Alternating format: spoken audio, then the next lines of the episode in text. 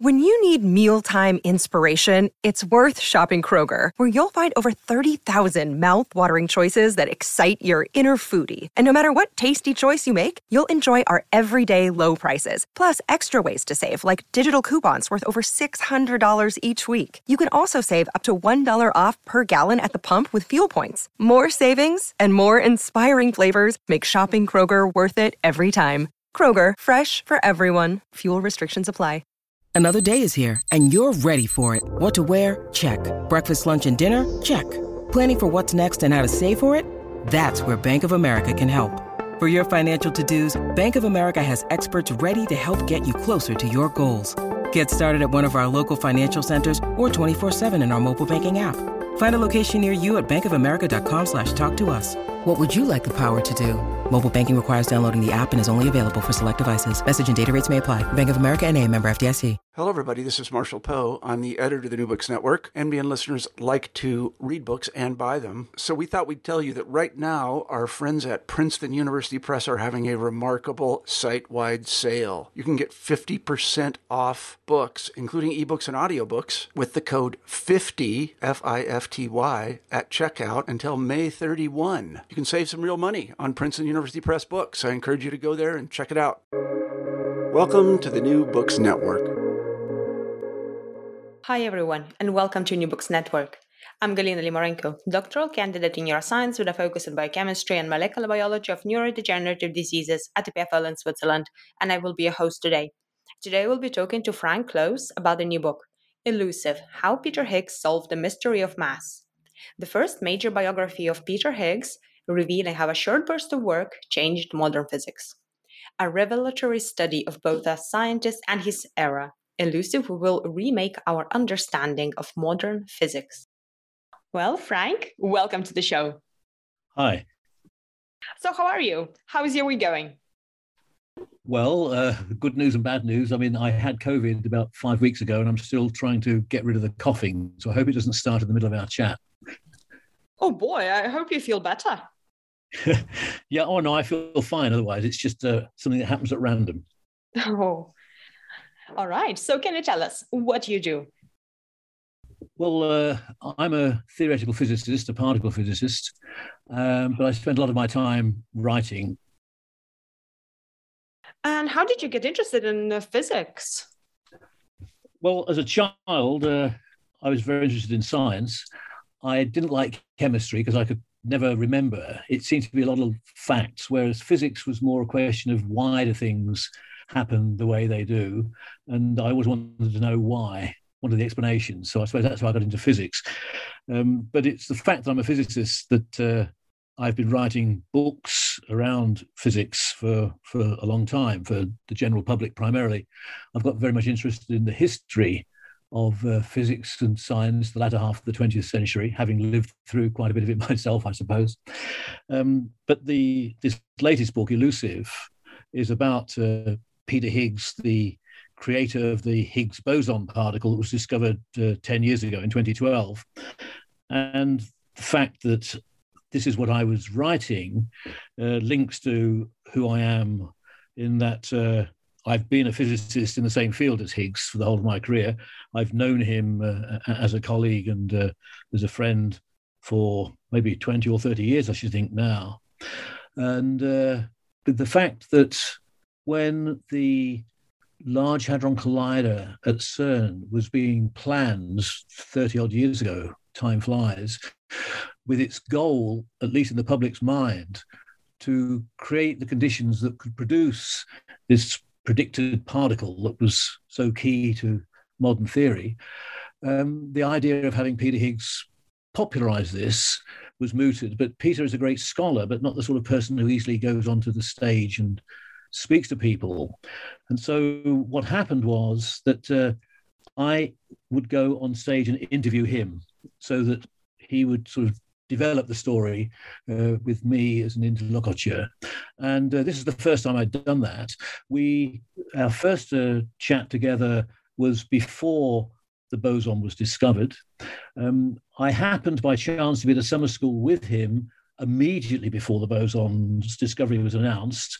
Um, and we can talk about how he got called away from Sicily, where we were, to go to the meeting in Geneva where the announcement was made. Then I interviewed him again afterwards. And over a period of about three or four years, we had several conversations like that. And I began to realize that I was living through history here and talking to this man who he's, he's very quiet, uh, very modest. And I thought, well, I can tell his story because this is the thing that I have been working with alongside him. And so the idea perhaps developed uh, around then. It really matured about three years ago, just before the, the pandemic hit. And uh, that is how the book began. I called it elusive for two reasons. One, it took 48 years after his first prediction that this particle should exist before it was possible to produce the technology that confirmed it. So the particle, the Higgs boson, has certainly been very elusive.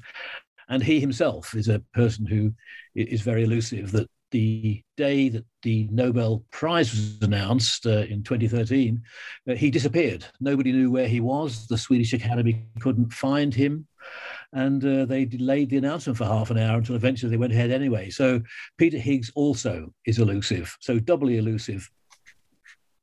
Oh boy, difficult to catch. yes, it's not easy. The fact that uh, uh, he he doesn't use the internet at all, he doesn't use a mobile phone. Um, the only way to interact with him, other than visiting him, which of course during the pandemic was not possible, he lives in Edinburgh. I live down in Oxford, which is about uh, 400 kilometers away, um, was by either writing a letter, but even the, the, mail wasn't being delivered during the pandemic. So I would telephone his uh, landline.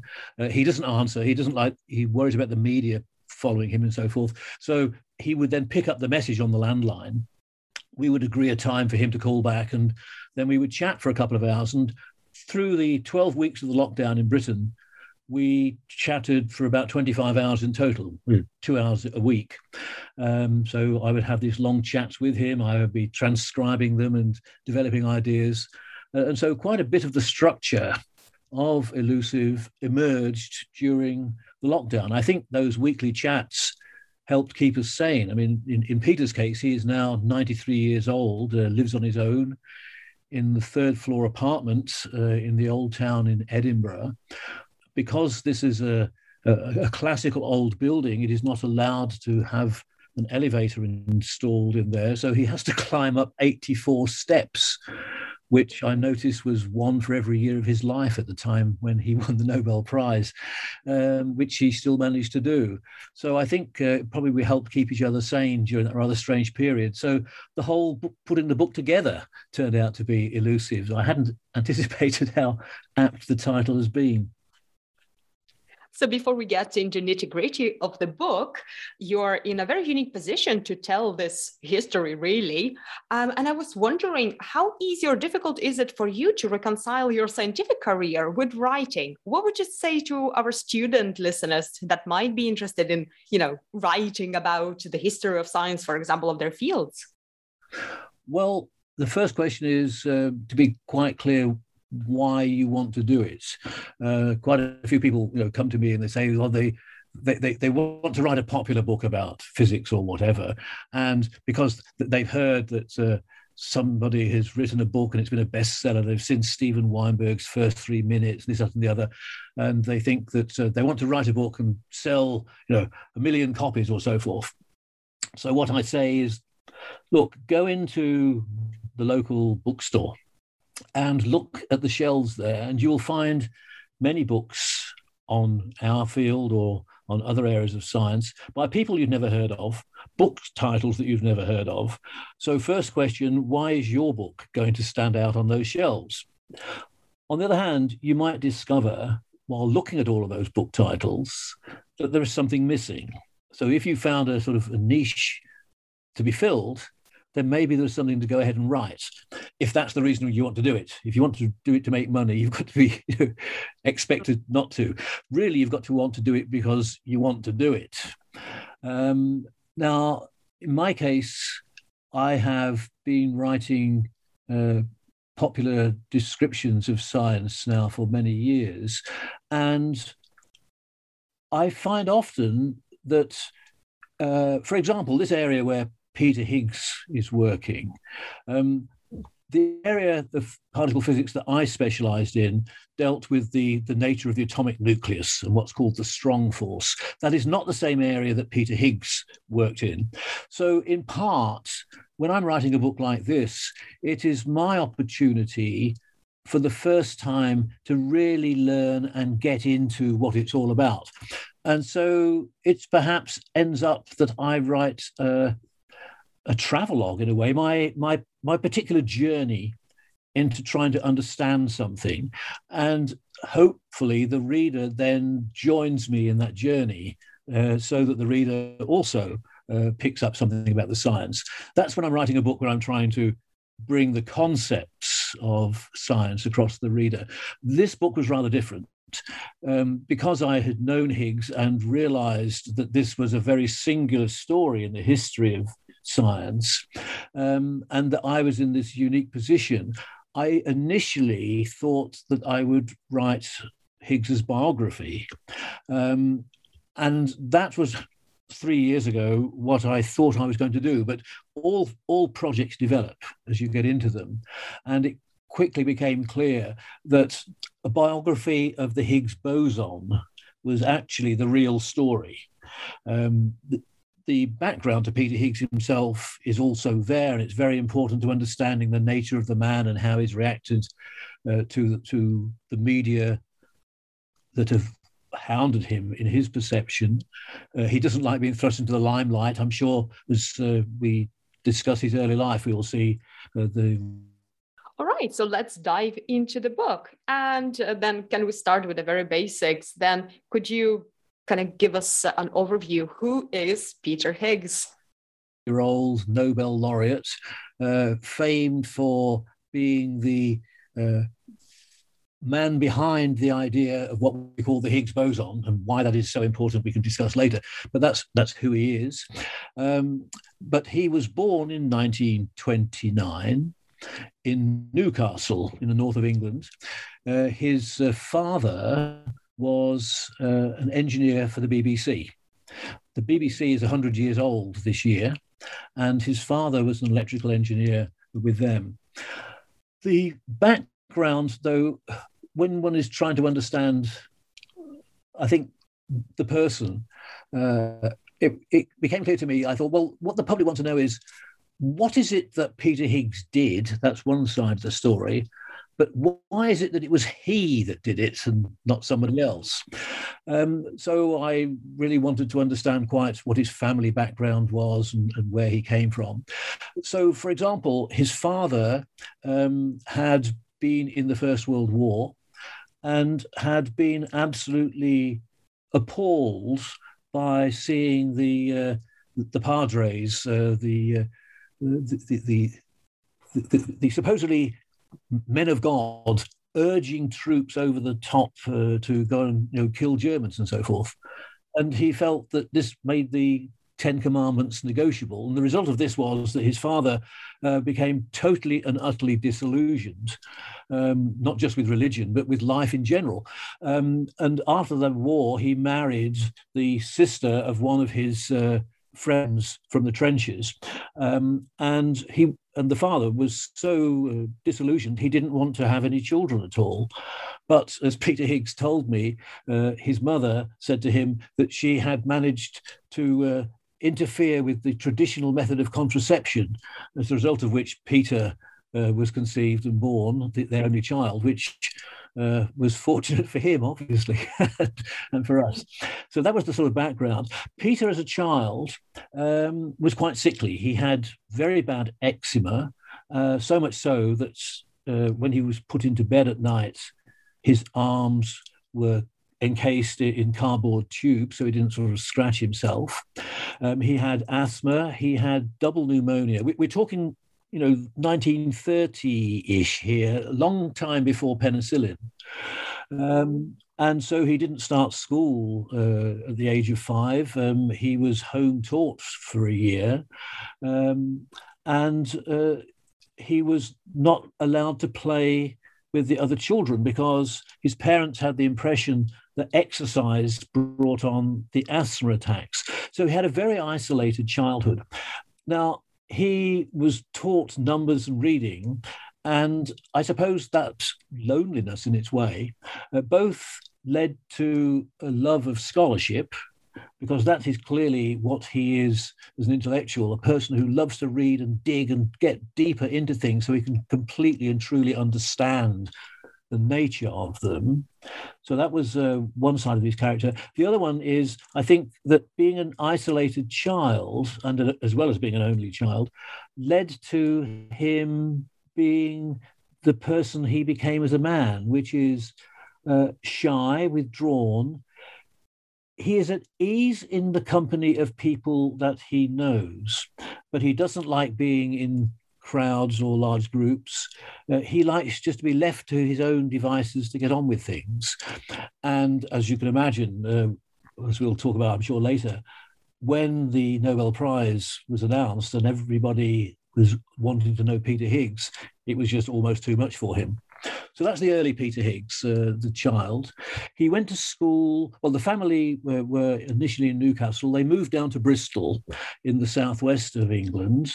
Um, and uh, they lived there uh, through the war and afterwards.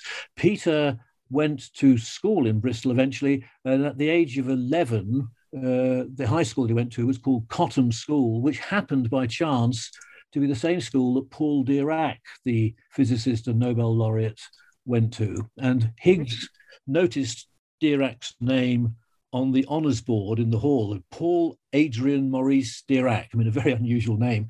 And he wondered, you know, what had this boy done? And so that was his first insight uh, in the fact that the school had had a, a, physics hero. And that, I think, was part of his original interest in becoming a, physicist. The war then happens, the Second World War happens, um, and he was uh, around 1945 in the final year at school preparing for university and was horrified when the news of the atomic bomb explosions took place uh, to realize that the the subject that he was in love with was being used to create these awful weapons. And he said he almost quit there and then but uh, then discovered that the two professors in Bristol University Cecil Powell who later won the Nobel Prize, and, and Neville Mott, also a future Nobel Prize winner, um, gave a couple of public lectures uh, very soon after the end of the war uh, about uh, the atomic bomb, insofar as it was possible to know what had gone on, because it was still highly secret, and also the new possibilities of, of nuclear power and other uses of it. And so Higgs went along and heard those two talks and discovered from the talks that the possibility of using nuclear physics to do things uh, and the new science that was beginning of what became particle physics, that was really when his uh, career choices were set. So then, what field uh, did he choose to study when he went to university and further education? So he went to university in London, to King's College London, and he did his undergraduate degree there uh, in mathematics primarily. He was, he, he was, and I would say actually is, primarily a mathematician who uses the tools of mathematics and applies them to the physical world. Uh, so he studied mathematics as an undergraduate uh, and he graduated in theoretical physics because he also was doing physics courses.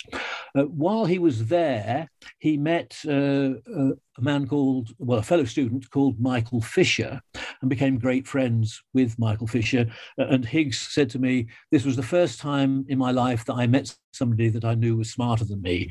Uh, and Michael Fisher himself became a, a great uh, physicist um, and almost won the Nobel Prize.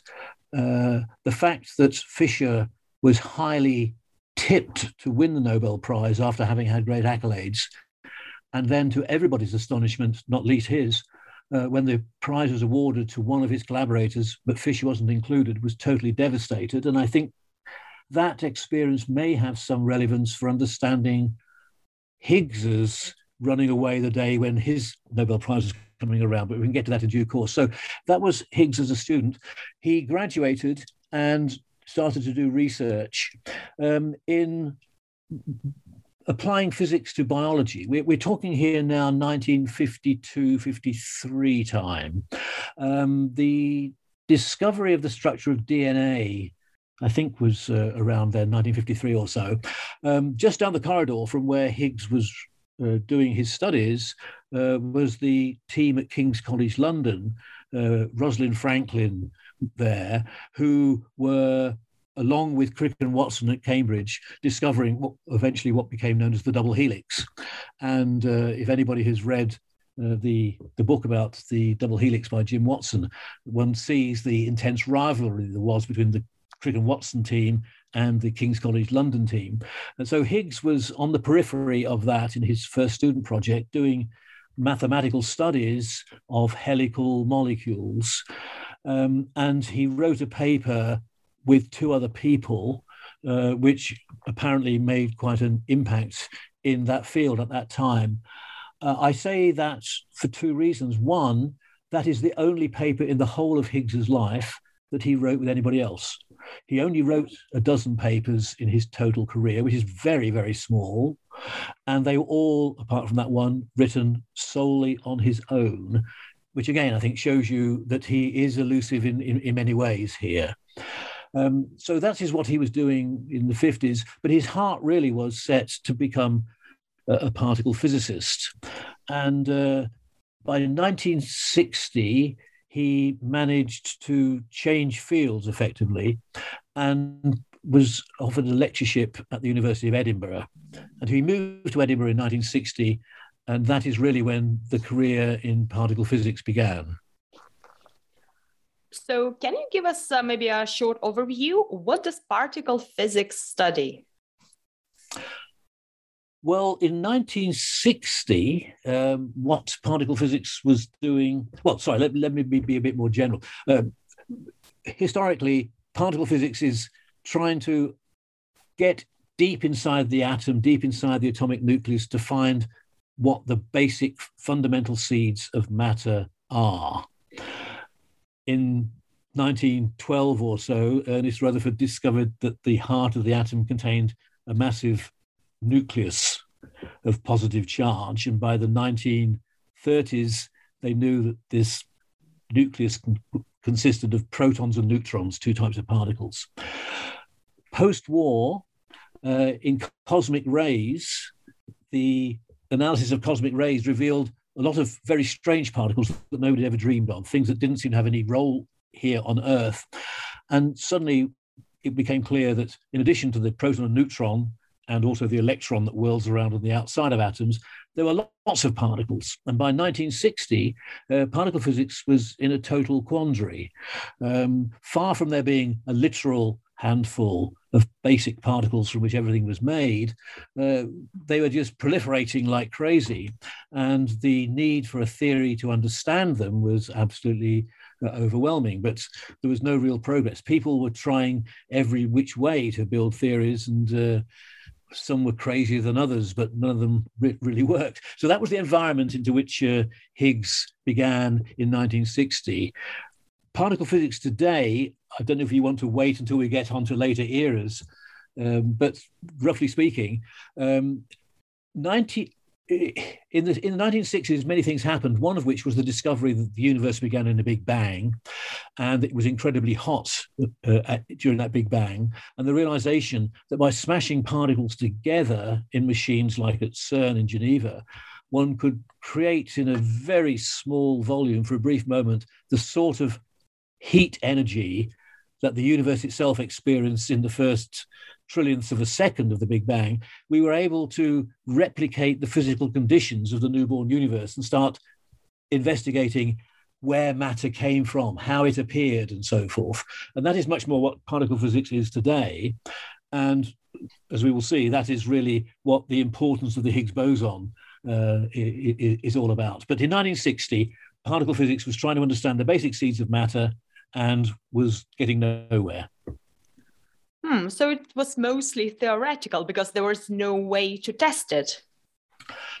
Um, well, uh, well, in 1960, probably almost the other way around, um, in that there was there were ways to test it. There were what had happened was that post-war people had been sending balloons up into the atmosphere where we we're being bombarded all the time by cosmic radiation. And as these cosmic particles smashed into the atoms of the upper atmosphere, um, they broke the nuclei those atoms up and produced these transient uh, new particles. And from that uh, came the idea of replicating that on Earth by building machines that made beams of particles if you like, cosmic rays that we could control and smashing them into big targets. In other words, uh, dense targets of matter rather than the diffuse upper atmosphere. And rather than leaving it to chance, you know, cosmic rays come and do what they do, uh, we could design these things to try and investigate specific things. So experimentally, um, things were moving along very fast. In fact, that was the problem. Uh, the experimentalists were discovering lots of things, uh, but the theorists at that stage were not able to bring any sense of order to it. So, what was Peter Higgs working on during that time? Well, actually, during the, the mid to late 50s, uh, when he moved to Edinburgh in 1960, his interest had actually been in gravity, in general relativity, which is a subject which is even today uh, highly esoteric and uh, has had relatively little progress in it. Uh, but he did make uh, uh, some sort of a small level impact in that, in that the, the, the small group of people around the world who worked in that field had recognized uh, him from a couple of papers that he had written. Uh, and as we will see later, due to that, one of these people invited him to take a sabbatical in North Carolina at the University of North Carolina in Chapel Hill in 1966, at which Higgs would write his seminal paper. We, we can come back to, to that in due course. He had been working on general relativity, um, as a result of which he became fascinated by a, a particular piece of um, mathematical detail. Uh, it goes by a name called gauge invariance. It doesn't matter what it is, it's just a, a label. It's a, a piece of maths that is very critical when you're dealing with general relativity. And so Higgs became sort of quite expert in this concept. Now, it turned out that when he made the transition into the theory of particle physics in 1960, moving away from gravity and trying to understand uh, the other forces, that in particular the strong force that holds the nucleus together was the one that people really were trying to understand because this myriad of particles all seemed to be bursting forth from the atomic nucleus. And so we were trying to understand, well, they were trying to understand the strong force that binds the nucleus. So that is what Higgs set about. And among the various ideas, there was one that looked very promising. I won't go into the detail, it's not relevant, except that there was a technical aspect of it that seemed to be like a brick wall, that there was a showstopper. Nobody could get through this problem. And one day, Higgs saw a paper that somebody had written um, where they thought that they had been able to get through this problem if you ignored relativity. Um, now, Einstein's theory of relativity is critical when you're dealing with high energy things like in particle physics. Um, but if you ignored that, it turned out this person found a way to get through this blockage. However, this person also commented that the way they had managed to get through the blockage would not apply because no theory with relativity had the particular magic feature. And Higgs immediately knew of a counterexample to that by the chance that he had been looking in detail at things for two or three years. Uh, he suddenly realized that he had seen a counterexample to what this person claimed that it was possible in principle in relativity to get through this blockage. And he wrote a short paper. It, it just took him about a weekend to sort it out. And he wrote a short paper in 1964 which demonstrated that it was possible to get through this blockage if you included the theory of electromagnetic force in there, a thing that nobody had taken into account. Everybody was so focused on trying to describe the strong force that binds the nucleus that only Higgs realized. But what if you also at the same time include the effect of electrical forces? And it turned out that that would be the way forward. So that was his first paper. And nobody took any notice of it. Uh, he then wrote a second paper uh, because he had found the way through the blockage, but now he wanted to work out what would actually happen when you included that in your theory. And he found the, the, the lucky strike, if you like, that in getting through the blockage, he found that he'd included uh, the effects of the electromagnetic force. Now, I should just say one thing that the electromagnetic force in quantum field theory is described by being transmitted by little particles, photons, the particle bundles of the electromagnetic radiation. And uh, Higgs, the, the, photons are massless. They travel at the speed of light. They are light. They, they have no mass. And the mathematics in Higgs's formalism showed that, surprisingly, um, by getting through this blockage, the photons uh, would gain a mass. Now, that was tantalizing because photons don't have a mass, except in some unusual cases like in superconductivity and so forth. But by and large, Higgs had found a mathematical solution to a problem. The mathematical solution had a consequence it had a consequence which seemed to have no relation to the physical world, but, but there you were. But there was one further feature of all of this, which is that the way that he had got through this blockage and done all of this had, an, had made an assumption that the vacuum can never be empty, that there is something always in the vacuum that you cannot turn off. This has become known as the Higgs field. And I've told you almost as much as we know about it. I mean, what it's made of, we don't know, but he made this assumption. And the mathematics works if you make that assumption. And it turned out that around the same time, within a couple of months, five other people independently had made the same discovery that you could do this mathematical trick. But of these, only Higgs made the point that if we are really immersed in this strange stuff that we've all had to assume, you ought to be able to do an experiment to prove the facts. And he drew attention that under circumstance, certain circumstances, you could make this bubble up into particles which we call Higgs bosons. So that was where we were in 1964 to 66. These people had found a way forward mathematically. Higgs had pointed out that with this you might be able to test it experimentally. And nobody took the slightest bit of notice because it had no obvious relevance to anything at the time. Higgs tried to apply his theory to the strong force that binds the nucleus and got nowhere. He visited the States in the summer of 1966 and talked to the brilliant theorist Steven Weinberg, who had also been trying to apply these ideas to the strong nuclear force and was getting nowhere. And so Higgs at that point gave up. And although the story is going to have a fascinating future, Higgs was no part of it. Higgs basically dropped out there and then and didn't do anything at all of any significance in physics. I think he only wrote two more papers in the whole of his career. Weinberg, however, famously um, was driving to work at MIT one day when he had a flash of inspiration. As he described it, he said, I suddenly realized we've been applying the right idea, but to the wrong problem.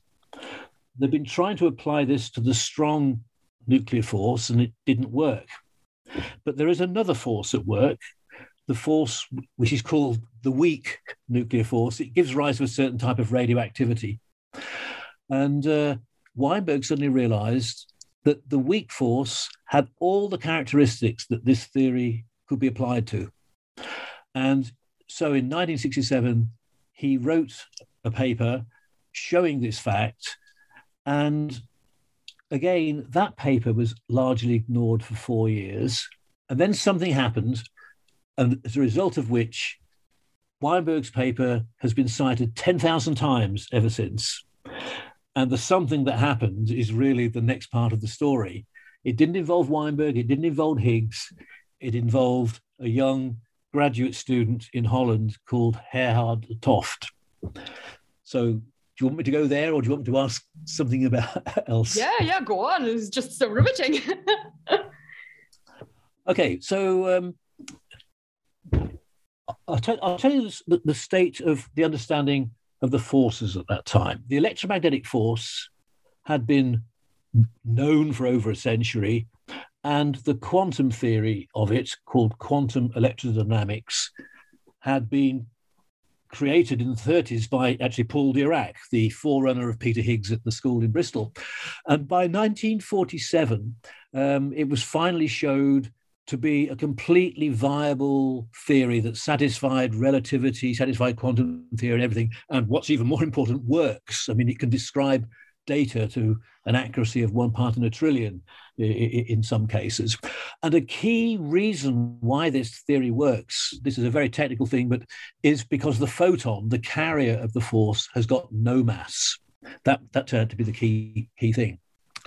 Now, the problem with the weak force I mean, it's all very well that uh, Weinberger created this theory using this mathematical trick of Higgs.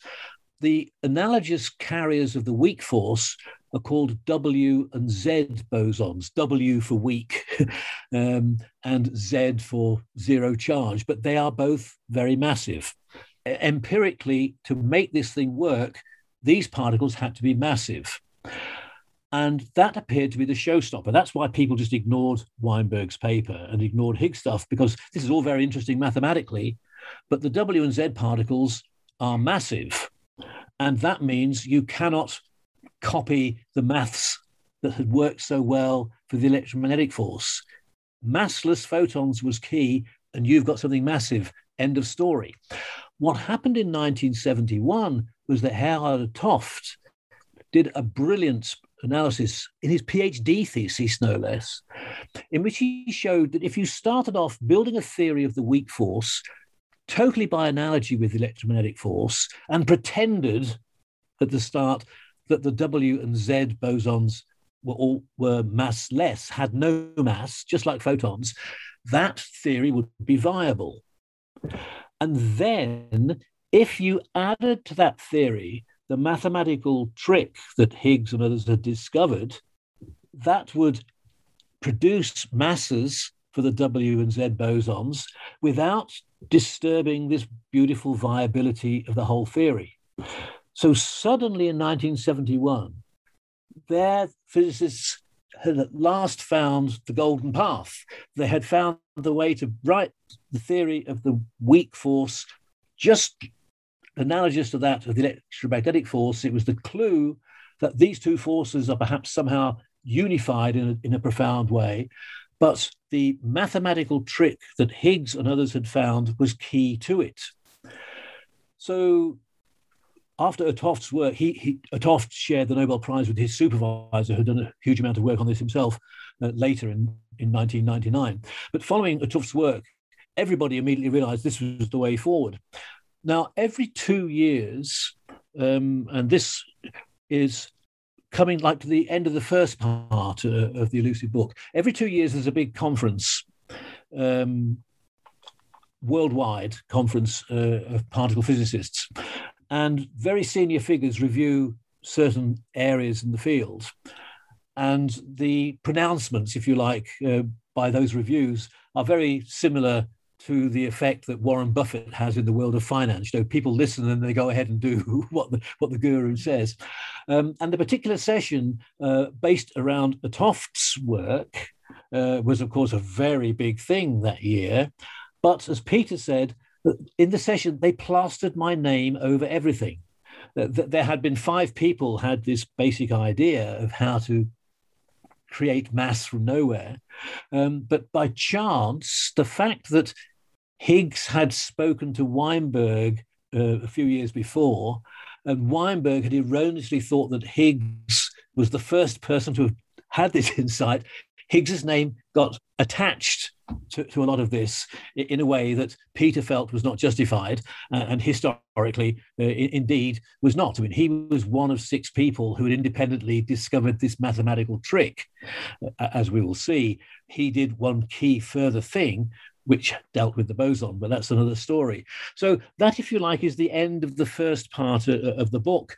We've got to the stage where Peter Higgs has had this once and once only brilliant idea. Um, he couldn't make it work, so he drops it. But other people have suddenly found that this is the jewel that could make the way forward for particle physics.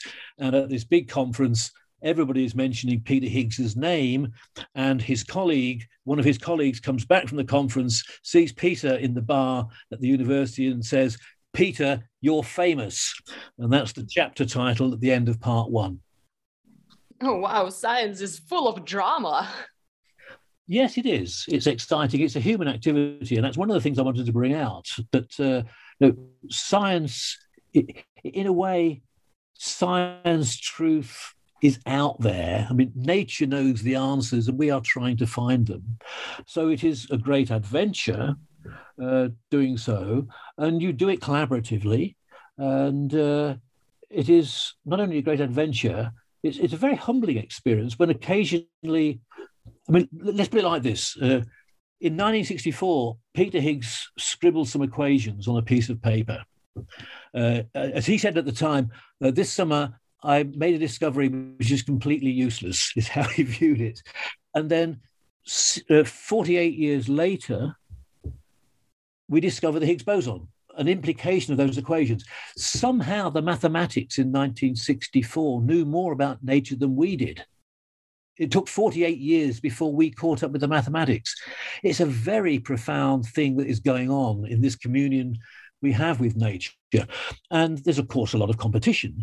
Um, as I said, there were five other people who had had a similar idea to Higgs during that summer of 1964. Um, two of these, uh, and Brout, were working in Belgium. Uh, they had the basic idea and published it um, a few weeks before Higgs. Higgs did it independently next. And then a couple of months later, another group of three people uh, published. And uh, so there's six of them in 1964. Jump forward to 2012 when the boson is discovered and everybody's speculating about the Nobel Prize. And one of the problems is the Nobel Prize can go at most to three people. And that, so there's a lot of controversy about, well, how do you give it to three out of these six and, and so forth? And also there were people and institutions lobbying that their people should definitely be in there, you know, so that, that uh, science is a pure activity. Scientists are humans. So that is part mm. of hmm. the, the story in all of this. Okay, so let's fast forward to closer to our day. So how did Large Hadron Collider come into all of this? Well, this is now part two of the three parts uh, of the book. So um, we now, uh, Higgs basically uh, disappears almost from his own story, and others take it up. It's clear to everybody in early 70s that thanks to 't Hooft's work, using this particular thing, we, have now found, found the way forward. Uh, the first part of this is it all depends upon there being W and Z bosons with mass. And the mass of these things is predicted to be nearly 100 times heavier than the mass uh, of, a, of a hydrogen atom. I mean, way out of scale compared with anything that was known in those days. I think the, the heaviest thing known at that time was about twice the mass of a hydrogen atom. Anyway, by 1983 4, um, a man called Carlo Rubbia, a senior scientist at CERN, who spent a lot of time at Harvard, and he became later uh, the director general at CERN. But he had the idea of converting one of the machines at CERN uh, so that, in addition to whirling protons around a ring, uh, you could create antiprotons. That's the antimatter analog of protons, and whirl those around the same ring in the opposite direction, and smash the protons into the antiprotons. Now anybody who follows Star Trek knows that when matter meets antimatter, they mutually annihilate in the flash of energy. So that was the idea. to smash these two together, mutually annihilate them into a flash of energy. And then, thanks to Einstein's famous E equals mc squared, that energy might coagulate as mass. That's the M. And if you're lucky, occasionally into W and Z bosons, assuming that the theorists are right. And wonderfully, the theorists were proved right, that in 1983, the W and the Z bosons were discovered, bang on what the theories said should be the case. So that was very exciting. It gave confidence that we were going the right way forward. So the next stage was um, to build a machine at CERN, which became known as LEP, Large Electron Positron Collider. Now, the electron is what you find on the outside of all atoms, and the positron is the antiparticle of the electron. The positron, incidentally, was predicted by the same Paul Dirac that was at Peter Higgs's school. There's quite a few little coincidences in this. And the idea of this was um, they, they built under the rocks around Geneva a 27 kilometer long ring of magnets to steer electrons one way, positrons the other, and smash them into each other and annihilate. And the point was by tuning these beams, you could make them annihilate at just the right conditions to produce Z bosons. And over the course of 10 years, about 10 million uh, times Z bosons were, were made, which enabled them to study the properties of these Z particles very, very precisely. And what they discovered was initially that indeed the theory worked perfectly. Um, but the more precisely they looked at these Zs, they started noticing some subtle deviations from what the theory predicted. And this was exciting because um, what happens in physics is that although you can only produce particles with masses limited by the amount of energy in your machine, thanks to the wonders of quantum mechanics, it's possible in a way to look over the horizon, to get clues of things going on out there just out of reach by what's known as quantum uncertainty. And when and the mathematicians know how to take those things into account. And when they took those things into account, they discovered that these subtle discrepancies between the measurements of the Z bosons features and the theory fitted in with the idea that if there is a Higgs boson, and if this Higgs boson um, is somewhere out there um, heavier than the W and Z, uh, then everything will work. So this is now around 1980, well, 83, 84, the W and Z boson have been found. Um, the by the 1990s, it's become clear that the Higgs boson looks from theory now as if it really ought to exist, but to produce it, we're going to have to have a machine that is far more powerful than anything we have currently got. We're going to be able to have to smash together things and produce a thousand times the mass. Uh, in fact, maybe almost up to 10,000 times the mass of a hydrogen atom in, in, in one collision. And this is what led to, well, in the States, they designed a machine called the superconducting super collider. It was going to cost them about 10 billion US dollars. And they had started digging the tunnel when Congress then balked and said, no, no, we, we can't fund this. Uh, what happened in the States was a beautiful example of the politics, which I also discuss in this section of the book. So I'll just tell you how it works. I mean, various states in the United States all wanted to have the super collider built on, in their state. And the senators were all very positive so long as their state was still in the running. Then eventually the decision was made that the site would be chosen in Texas, at which point almost everybody except the senators from Texas thought it wasn't such a good idea after all, as you can probably imagine. And so the whole thing was stopped. Um, and so now the Europeans said, well, the only way to proceed is to, for us to build a machine. And that's what became the Large Hadron Collider. The idea being that we've got this 27 kilometer long tunnel down there in which LEP exists. The magnets for LEP have been designed to steer little electrons and positrons. What we're going to need is completely new types of magnets to steer bulky protons. And so the design of that started being looked into. And by the 1990s, uh, a way forward, it was it was becoming clear that it would be possible in principle to build such a machine. It was going to be very costly. It would require the 15 member states of CERN, as there were at that time, to agree that this was the way forward. The CERN's budgets would have to be cut back uh, for doing almost anything other than focusing on the design and the build of the Large Hadron Collider. Um, and Britain at that time were really playing the bad man of Europe. What's new? Uh, because they were really worrying about value for money. Um, and this became a potential showstopper in that if Britain said we're not going to sign our part of the check, the whole thing would have folded there and then. And perhaps the end of particle physics and that type of inquiry uh, would have come to an end, and we would have never have known anything at all about the, the Higgs boson. But then a couple of things happened. First of all, the science minister in Britain, a man called William Waldegrave, um, the constituency that he represents happens to be in Bristol, which was the town of Higgs's childhood. So that was a sort of interesting coincidence to try to exploit. And he was also uh, unusually intellectually curious. And he issued a challenge to the particle physicists and said, um, Look, if you could describe what this Higgs boson is all about on a single sheet of paper, maybe that would help me impress the Chancellor when he's setting the budgets for next year. And I will award a, uh, vintage champagne as a prize. Uh, so you know, we, we all entered this. I, I did. I didn't didn't win it.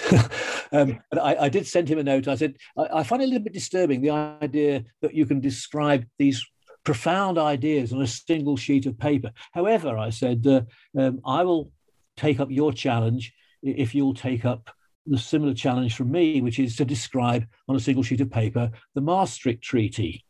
Um, that was the time when Britain was uh, contemplating uh, whether they were going to go into Europe with the euro and so forth. And there was this huge legalistic, impenetrable, jargonese filled doc- document called the Maastricht Treaty, which nobody could understand. Anyway, Waldegrave later said to me, We both failed the other person's challenge, I think is how he put it. um, but that got interest going uh, in Britain, and people in Britain realized that, oh, there's a, there's a Brit involved in this. Uh, Higgs, who, who's Higgs? And that, I think, again, is also part of the charm. Who's Higgs? That if if this person had been named Einstein or Rutherford or Fermi or something, those are the sort of names that scientists have. But Higgs is a, it's almost like a, a, a like a yeoman, a person who works in the field, a, a solid English worker from the, the centuries that have been working the land. And this sort of psychological feeling, if somebody called Higgs can do this, then you and I can do this. There was that sort of common touch to it in its way and that's when uh, my involvement, I suppose, began early on. The desire to try to help Higgs be a visible icon for all of this, um, and for him to be part of the whole publicity process, I, I, I, suppose, which is certainly not the sort of thing that he was comfortable with anyway. And also, he hadn't worked in this since 1966. Uh, and uh, that's how I came to sort of be interviewing him uh, on the stage and uh, trying to help him bring the story out, and where the beginnings of the idea of the book came. And uh, part two ends when we've got to the point in the story where, at last, after 48 years of trying and having finally built the Large Hadron Collider, seen that it does indeed work and it's probably the biggest scientific adventure since the Apollo moon missions. I mean, it was on that sort of scale. It involved physicists from all the countries of the world pretty well, tens of thousands of physicists and engineers and technicians involved in building and designing the detectors at the experiments building the Large Hadron Collider facility itself, a huge enterprise, and it ended up costing uh, over here the analog of about 10 billion uh, euros, spread among, of course, all the member states and, and things like that. And in the public's mind, this was all tied up with searching for the Higgs boson. So if you can imagine yourself as Peter Higgs, who in a state of naive innocence in 1964, have written these equations on a piece of paper. And now, nearly half a century later, see all of this activity based upon this idea. I, don't quite know how I would handle that.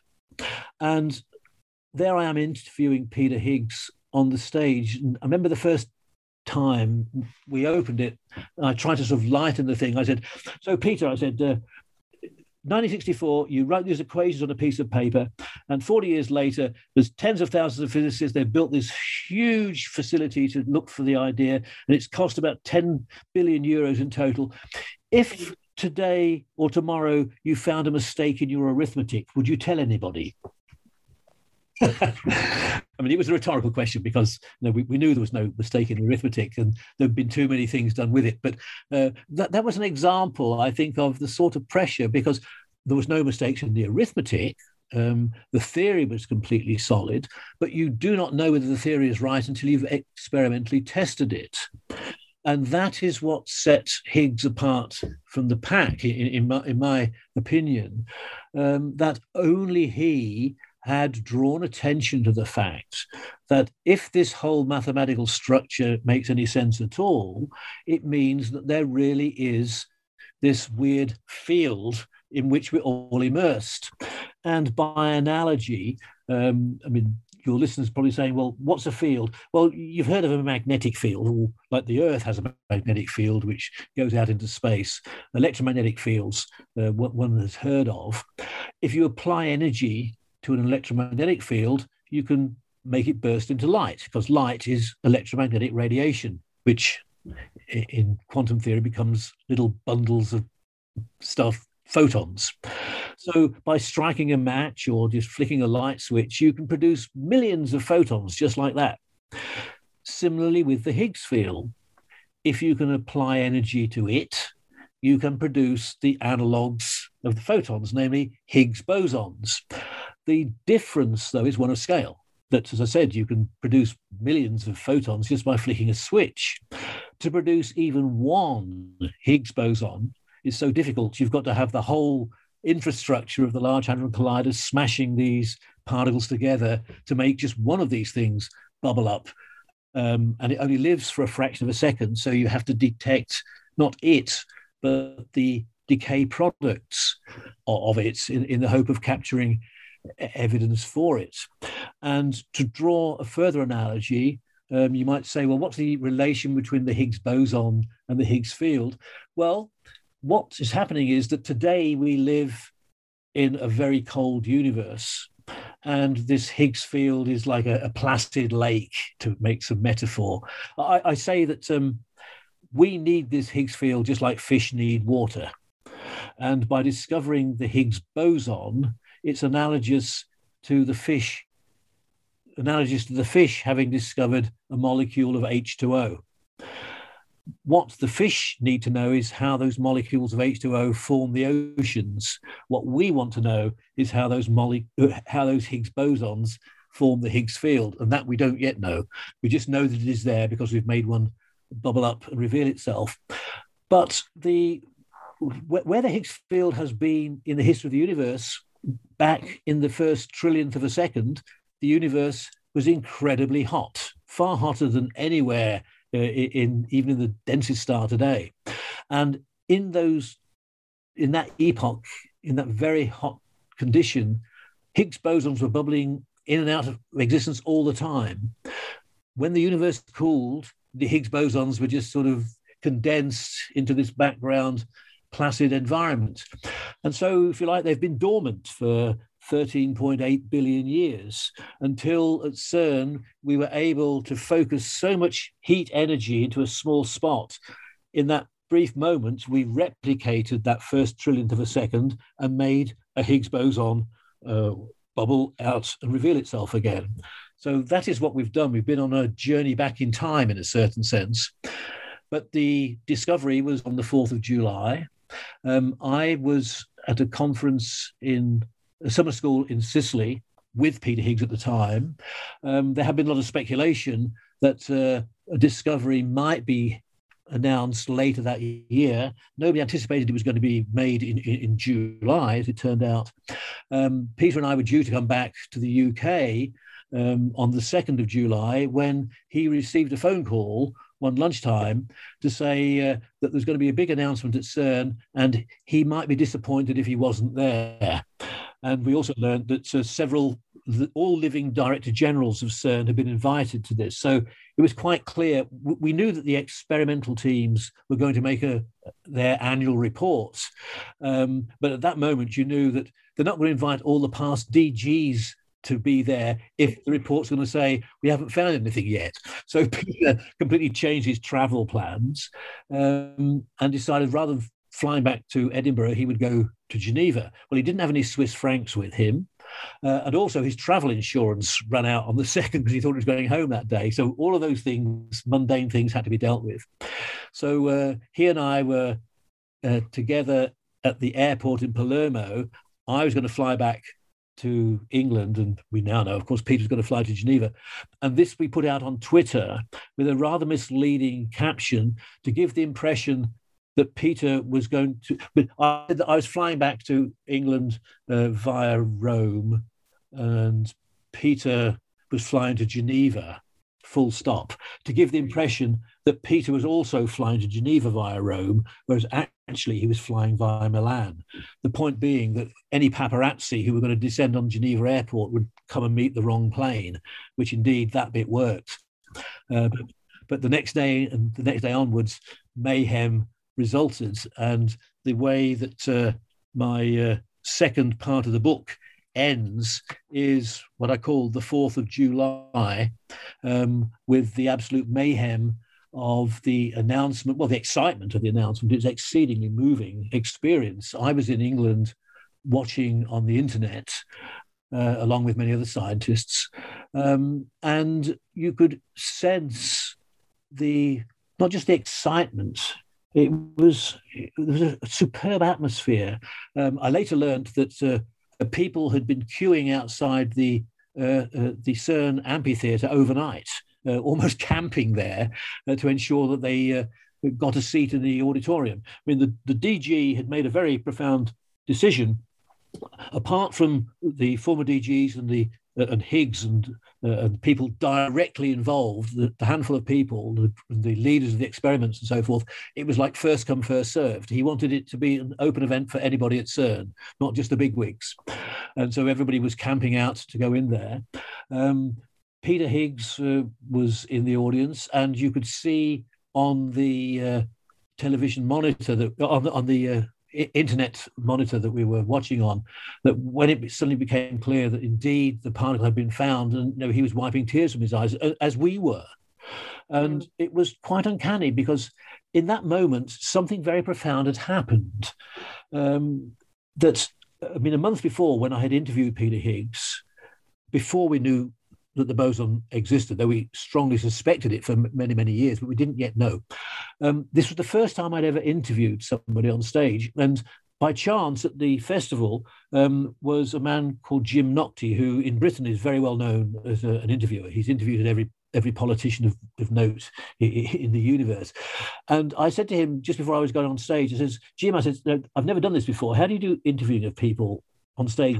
He said, Oh, it's easy. I said, well, it's easy for you. Says, but about me, I said, if you were going on stage now to interview Peter Higgs, what would you ask him?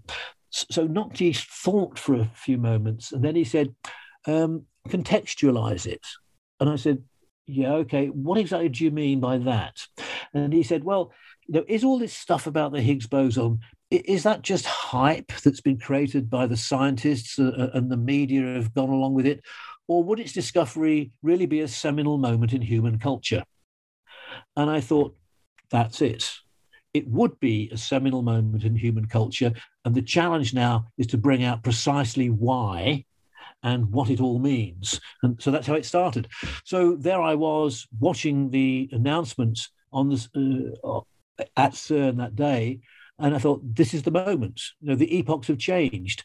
That up to this moment, we all speculated that the universe is like this, and now and for all time, we know that it's like this. And that is a profound change. That suddenly 2,000 years of searching from the ancient Greeks to the basic pieces of matter as to how everything is made had moved on because by this we had found the proof that there is out there this sort of stage, the Higgs field, that determines these particles, masses, and their properties that enable them then to do the stuff they do. So we have been looking at the players for, or looking for the players for 2,000 years. And now at last we found the stage that they're playing on. And that's what it amounted to in, in certain terms.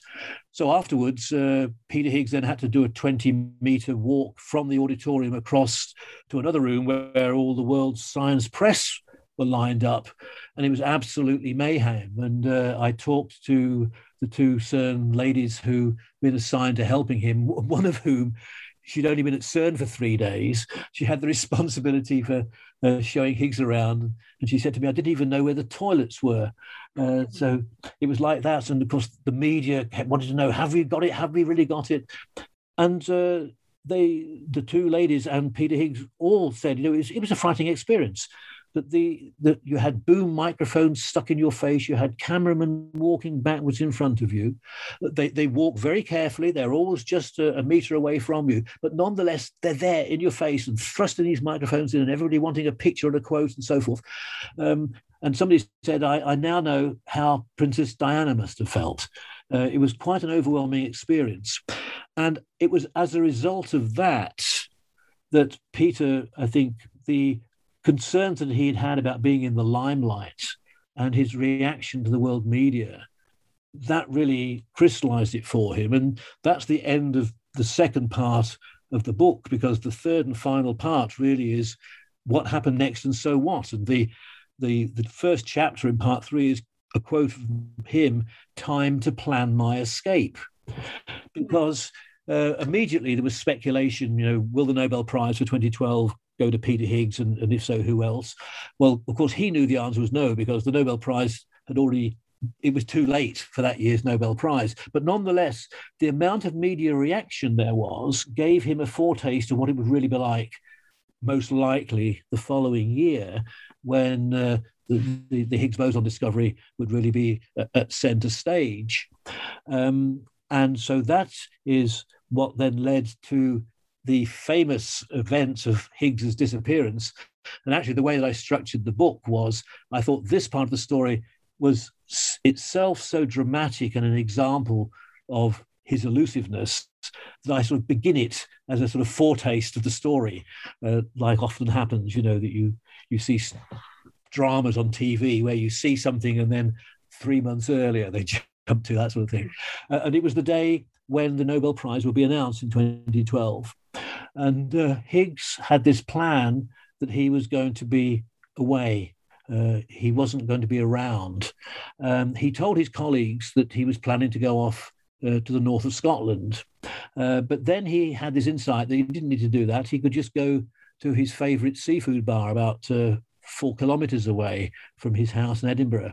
And so he set off first thing in the morning and did that. And I described how it was, and he told me how it all worked he went to the seafood bar. He didn't have a he doesn't have a, a, a telephone. He didn't know anything else what was going on in the world. Nobody knew where he was. The Swedish Academy delayed the whole process for half an hour because they couldn't find him. It's n- normal to contact the winners and alert them to the fact. Um, uh, but eventually they decided to go ahead anyway, and nobody knew where Higgs was. So at the end of his lunch, uh, he then came back uh, home. Um, he said he didn't want to get back too soon, so he went to an art gallery to spend some more time. Uh, and already you may be thinking, like I was, and still am thinking, why really did he do all of this? I mean, why disappear like this if what really drives you is fear of the media because what you are doing is creating an even bigger story. But anyway, that's what he did. Um, and then uh, he came back to, towards his house and a car stopped and a, a, lady that he knew leant out and says, Peter, congratulations on the award. And so he said, what award? Of course, he, he knew what he was referring to. Um, but he got back home uh, and, and, went into his house. And then it was only later that afternoon uh, on the radio news that he heard that he was sharing the prize with uh, with Englert. Englert's collaborator Brout, Robert Brout, sadly had died a, year or so before, so it was Englert and Higgs who shared the prize, which was awarded uh, in December 2013. So the book sort of ends with uh, what I call the glittering prizes. Uh, Peter's experience of the Nobel week. You're in Stockholm for a whole week. Uh, the Nobel Awards are obviously the highlights, but just one part of that week. Um, and that was a very interesting story in its own right. I'd often wondered, I assumed that people uh, wore uh, suits, that morning suits like you do at a wedding, but no, uh, they are dressed up in uh, the gear from the time of Alfred Nobel. Uh, Nobel lived in the 19th century, um, and uh, you have almost like costume from his time. And so Higgs said, you know, we went to the first day there, we went to the tailors and we were fitted for this costume. He says, even getting into the shirt was almost like a, an exercise in topology. It was so difficult.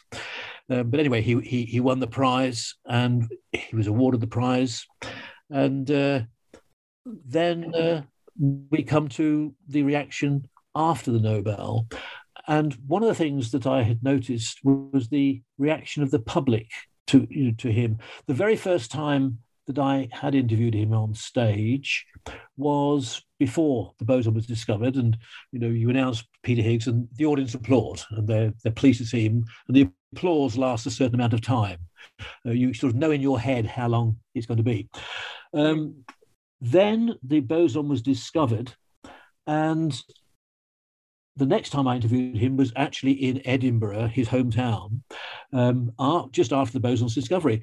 And again, you know, I came on stage, blah, blah, blah, introduced Professor Higgs, the audience applauded, and the applause just kept going on and on.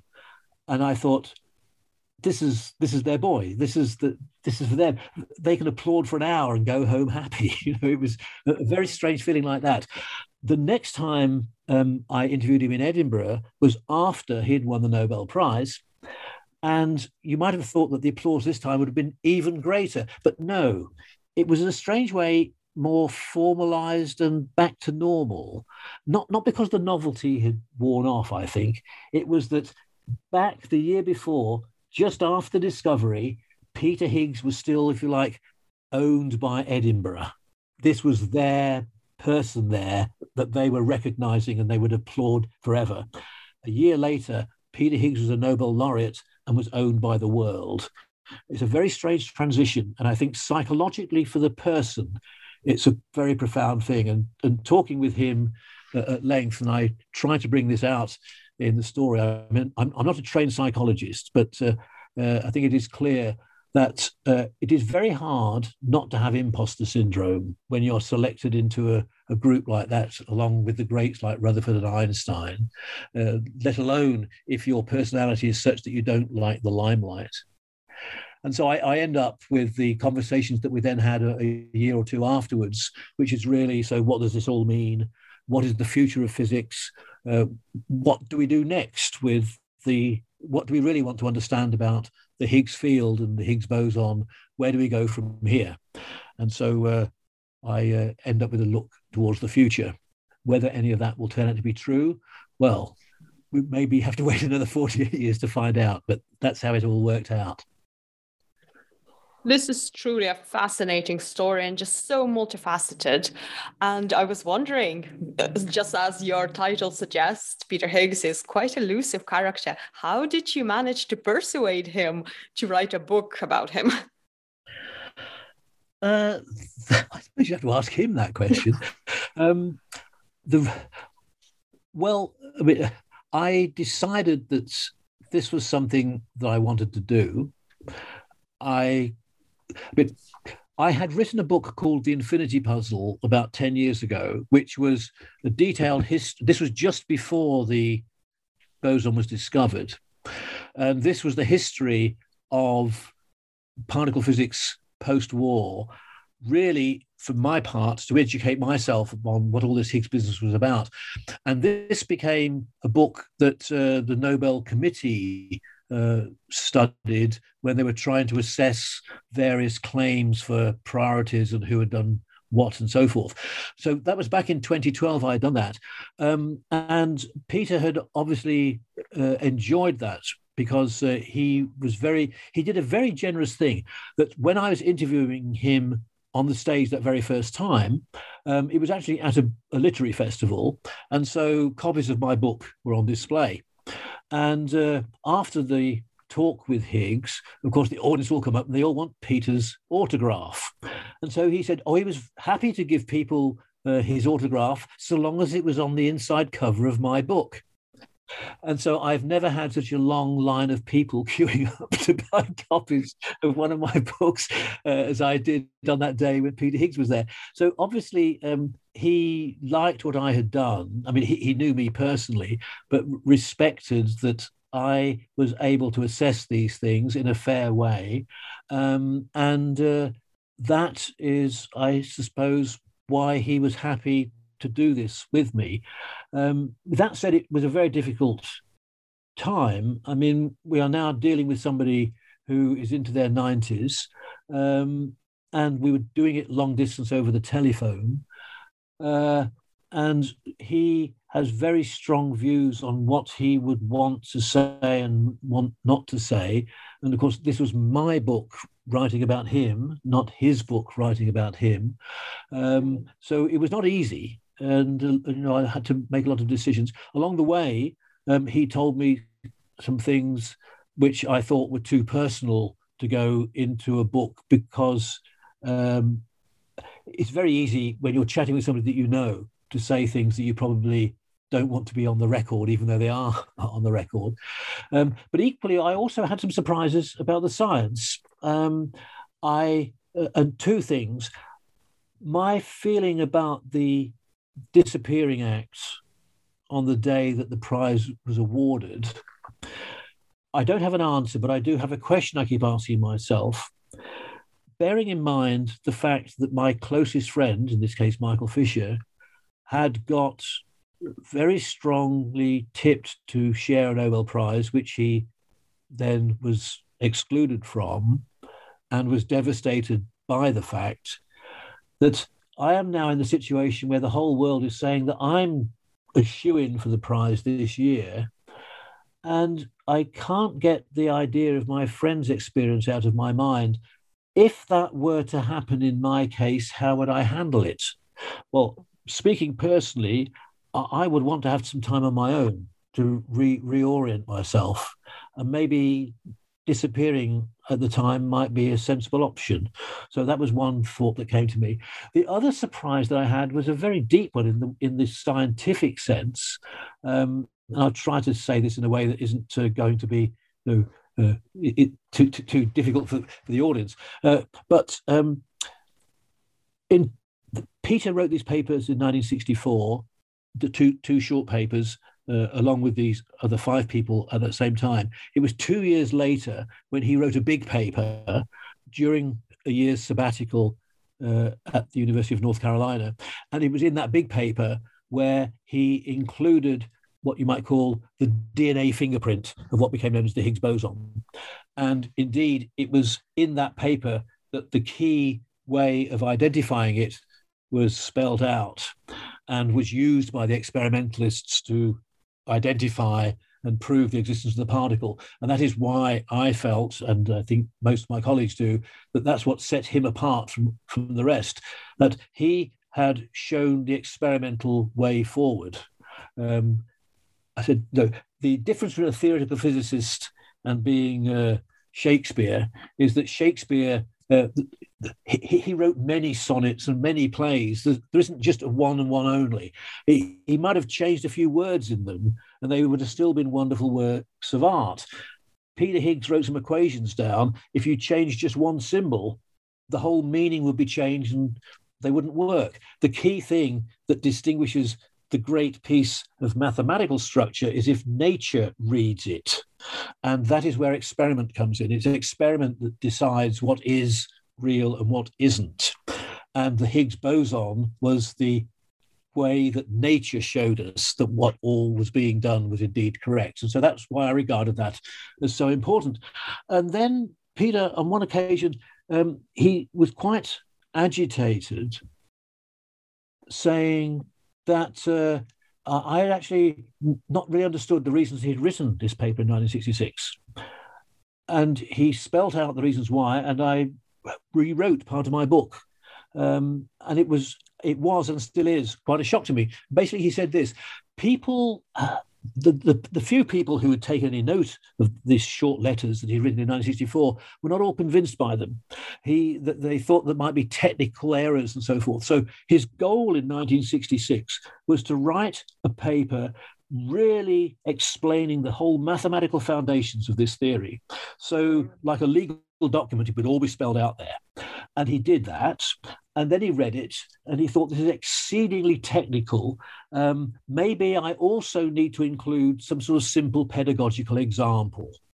And so he inserted a section in the middle of that paper uh, to give a sort of illustrative example of the ideas he was talking about.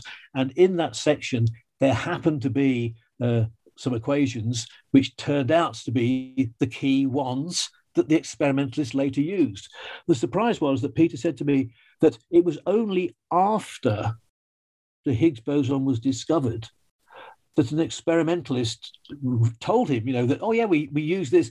That was the, it wasn't until then that he himself realized that he had provided the way for experiments to do this. And I was absolutely astounded because basically he said, that he'd written this, what it amounted to is he'd written this theory down in 1964, and 48 years later, experimentalists produced the proof of the whole theory by using his paper, and he himself hadn't until that moment realized the importance of what he had done in his paper. And so I think there's something very profound there but that was a shock that I had. If I have a scoop in science, that it is. So then, what questions uh, you still want to address? Uh, sort of, what did you discuss with Peter Higgs? Of what, what do you want to find out in in a big in in, in a wider sense uh, in a physics?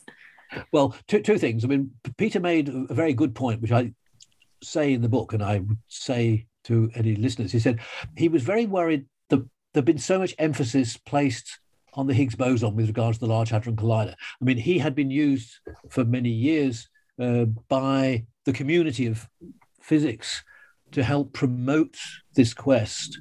Um, but in the public's mind, the Large Hadron Collider was totally associated with the Higgs boson, whereas in reality, uh, it does much more than that. But Higgs said, you know, in the public's mind, they feel that it was all built to find the boson, and now it's been found. So the public will say, why don't you turn it off? And he, he felt it was important that, you know, one realize and demonstrate that the Higgs boson is one piece of a very big uh, set of things that the, the, the machine, the LHC, uh, can look for. But of course, it is so singular that it makes huge headlines. And the LHC will make discoveries but nothing like this. I mean, the I would say that the discovery of the Higgs boson, its implications in the physical sciences, are as big as a century earlier um, Rutherford's demonstration that the uh, of the nuclear atom was. Um, and, that, and you, you, don't make discoveries like that every day. um, so there's that. So, uh, but at a more pragmatic level, what are the immediate things that you want to do? Um, we've discovered the Higgs boson that demonstrates that the Higgs field exists. What do we know about the Higgs boson? Well, it it shows that the Higgs field doesn't have any sense of direction, which is what the theory predicted. We know how much energy it takes to make it bubble up and produce Higgs bosons, and that's about it. What we don't know is how these bosons actually condense to make this field. And so the simplest uh, and first step would be uh, what is now hopefully going to happen at the Large Hadron Collider is if you had higher intensity beams, um, then there's a, a chance that when you collide, you might produce two Higgs bosons in, in a single collision. And if you're lucky, those two bosons might interact with each other before they die. And you could detect that in your uh, detectors. And so you would get the first insight into how bosons interact with one another and make the first step into building up this ocean, which we call the Higgs field. And that hopefully should be possible in, the next uh, few years because uh, the LHC has been sort of upgraded. The beams are, are brighter uh, and effectively uh, the collisions at slightly higher energy. Um, and so that hopefully we will begin to know. The longer term, the LHC is looking far beyond a horizon that we've ever been able to see before. And what is out there at the moment, only nature knows. And if I was really confident that I knew what it was, I wouldn't be having this conversation. I'd be writing that paper down myself and uh, hoping it didn't take 48 years to prove it right. Hmm.